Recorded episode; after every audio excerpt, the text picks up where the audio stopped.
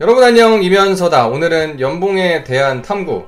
아주 어, 기본적인 내용부터 합니다. 1억 연봉을 받고 싶은 분 계시죠? 저도 1억 연봉 받고 싶은데 1억 넘게 받는 사람들의 비중이 얼마나 되느냐. 이거 금융권에서만 딱 재봤더니 어, 2016년도 말 기준으로 금융권에서는 4분의 1 정도가 연봉 1억 원 이상 직원이었다고 합니다 한 달에 내가 실수령으로 얼마 꽂히는데 뭐 계약 연봉은 얼마고 이런 것들 다 정확히 알고 계신가요? 우리나라의 다른 사람들은 연봉을 얼마 정도 받느냐 여러분 궁금해 하실까봐 갖고 왔습니다. 전체 연봉 근로자 수를 이렇게 10개로 나눴을 때 고소득 저소득 하면은 대략적으로 내가 어느 위치 정도에 있는지를 알아볼 수 있는 표입니다. 1분위부터 시작해가지고 어, 상위 분위수로 갈수록 내가 연봉이 높다는 뜻이겠죠? 대략 상위 10% 안에 드는 그 연봉 금액이 어, 1억 정도다라고 표시가 되어 있습니다. 커트라인으로 보면은 좀 더 정확하거든요. 딱 상위 10%에 걸치는 연봉이 7천만 원 정도.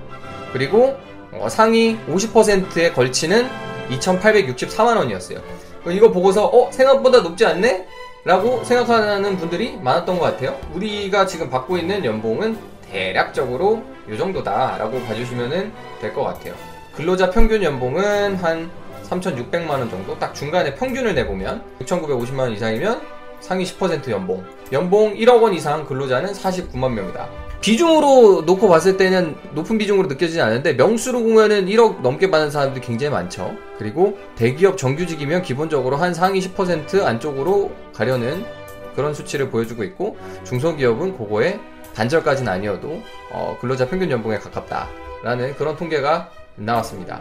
네, 나이 전혀 상관없이 세금 떼기 전에 연봉 기준인데 오늘 내용의 핵심적인 부분을 터치하고 있습니다. 여러분들이 지금 자기 연봉을 3천만 원이고 뭐 6천만 원이고 이렇게 알고 계신 분들이 있지만 내 통장에 꽂히는 돈이랑 나누기 12한 그 금액이랑 차이가 굉장히 많이 나죠. 이 연봉 실수령액 간단하게 보면은 월급으로 이렇게 되는 금액이랑 공제되는 금액이랑 차액을 계산을 해보면 실수령액이 10%까지는 아니더라도 상당한 금액이 차이가 나게 돼 있어요. 제가 이 주제를 다루게 된 거는 저도 이제 우리 회사 직원들 월급을 주잖아요. 월급 줄 때마다 느끼는 생각이 사업주가 지출하는 그 금액이랑 근로자가 받아가는 그 월급 금액이랑 다르니까 사장님과 근로자는 넘을 수 없는 4차원의 벽이 있을 수밖에 없고 영원히 사랑하고 싶지만 사랑할 수 없는 사이가 될 수밖에 없다라는 생각이 들었어요. 실수령액 100만 원을 더 받고 싶으면 월에 100만 원만 더 벌면은 되는 것 같은데 그렇지 않죠. 월에 100만 원을 더 벌고 싶으면은 연봉으로는 1,400을 더 벌어야 돼요. 월 실수령액을 500만 원을 올리려고 그러면 500 곱하기 12 곱해가지고 6천만 원 더 받으면 되는 게 아니라 7,300만 원을 더 받아야 되는 거예요. 자, 그러면 이것의 이유는 뭐냐? 바로 자, 사대보험.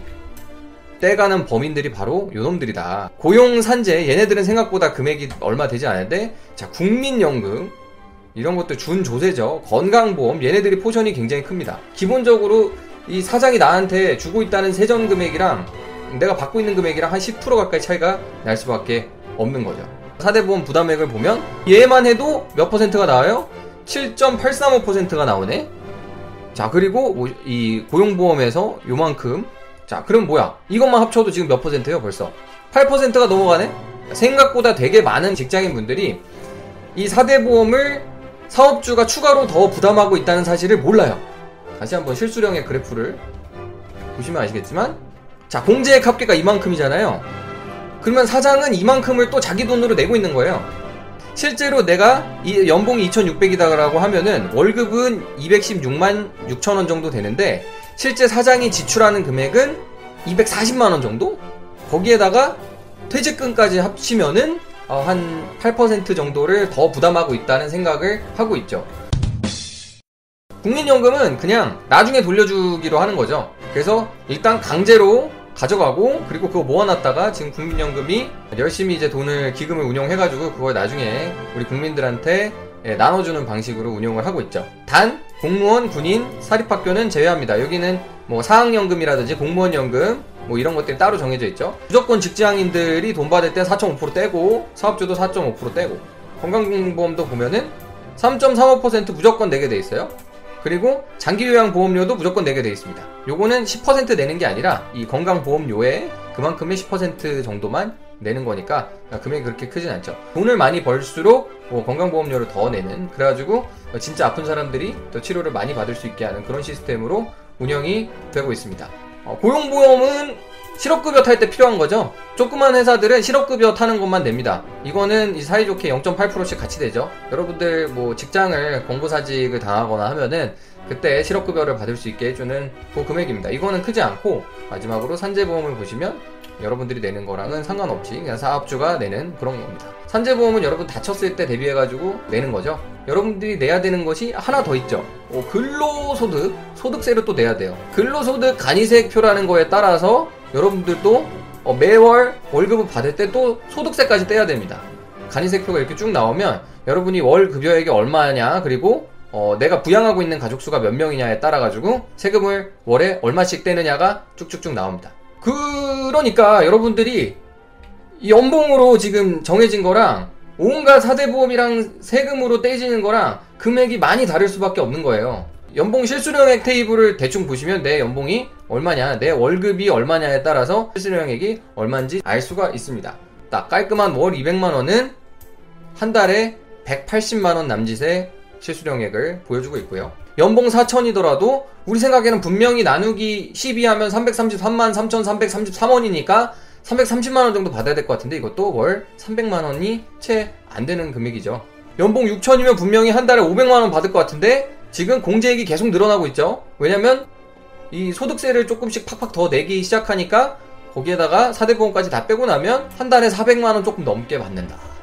연봉 8천이어도 실수령액 530 월급쟁이로 돈 버는 게 진짜 만만치가 않습니다. 이, 이 테이블만 봐도 알, 알 수가 있는데 우리 꿈에 그리는 연봉 1억 자, 여기서 다시 한번 이제 짚고 넘어갈 거 연봉 1억이면 2018년 기준으로 근로자 수 명수로는 49만 명이고 근로자 수 비중으로는 상위 3.2%다. 뭐 수능으로 치면 1등급 안에 들어가는 건데 자 1등급 안에 들어가는 그 연봉 테이블을 다시 한번 살펴보면 실수령으로 얼마냐 650이 안 되죠.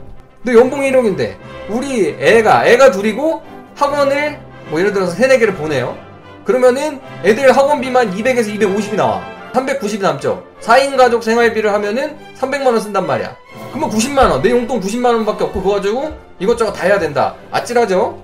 굉장히 빡세죠? 자, 그러면, 그러면 더 벌면 되지 않냐? 그 밑도 끝도 없이 뭐더벌 수는 없지만 그 우리 상위 1%를 향해 한번 가봅시다라는 거죠. 제가 예를 들어서 이면서 부장이에요. 그러면은 사장님 입장에선 지금 임 부장한테 여기에 아, 한 1억 4천 정도를 지출을 하고 있는데 근데 임 부장의 후주머니로 들어가는 돈은 740만원. 좀 많아지기는 했죠. 근데 아까랑 비교를 해봐도 연봉이 2천만원이 늘어났는데 실수령은 100만원이 늘어났습니다. 이 마법의 공식.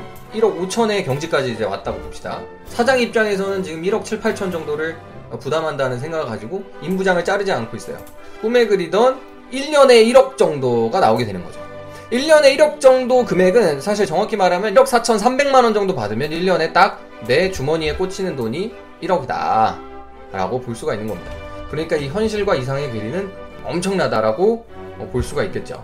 자, 이것이 우리 이 사장님들과 직장인들 사이에 넘을 수 없는 4차원의 벽을 생기게 만드는 세전세후 연봉의 비밀이었고요. 그래서 여러분 마지막으로 복습하면서 제가 만약에 임부장이 한 달에 천만 원을 받는다면 어떻게 되는지 제가 테이블을 가지고 다시 한번 보여드리겠습니다.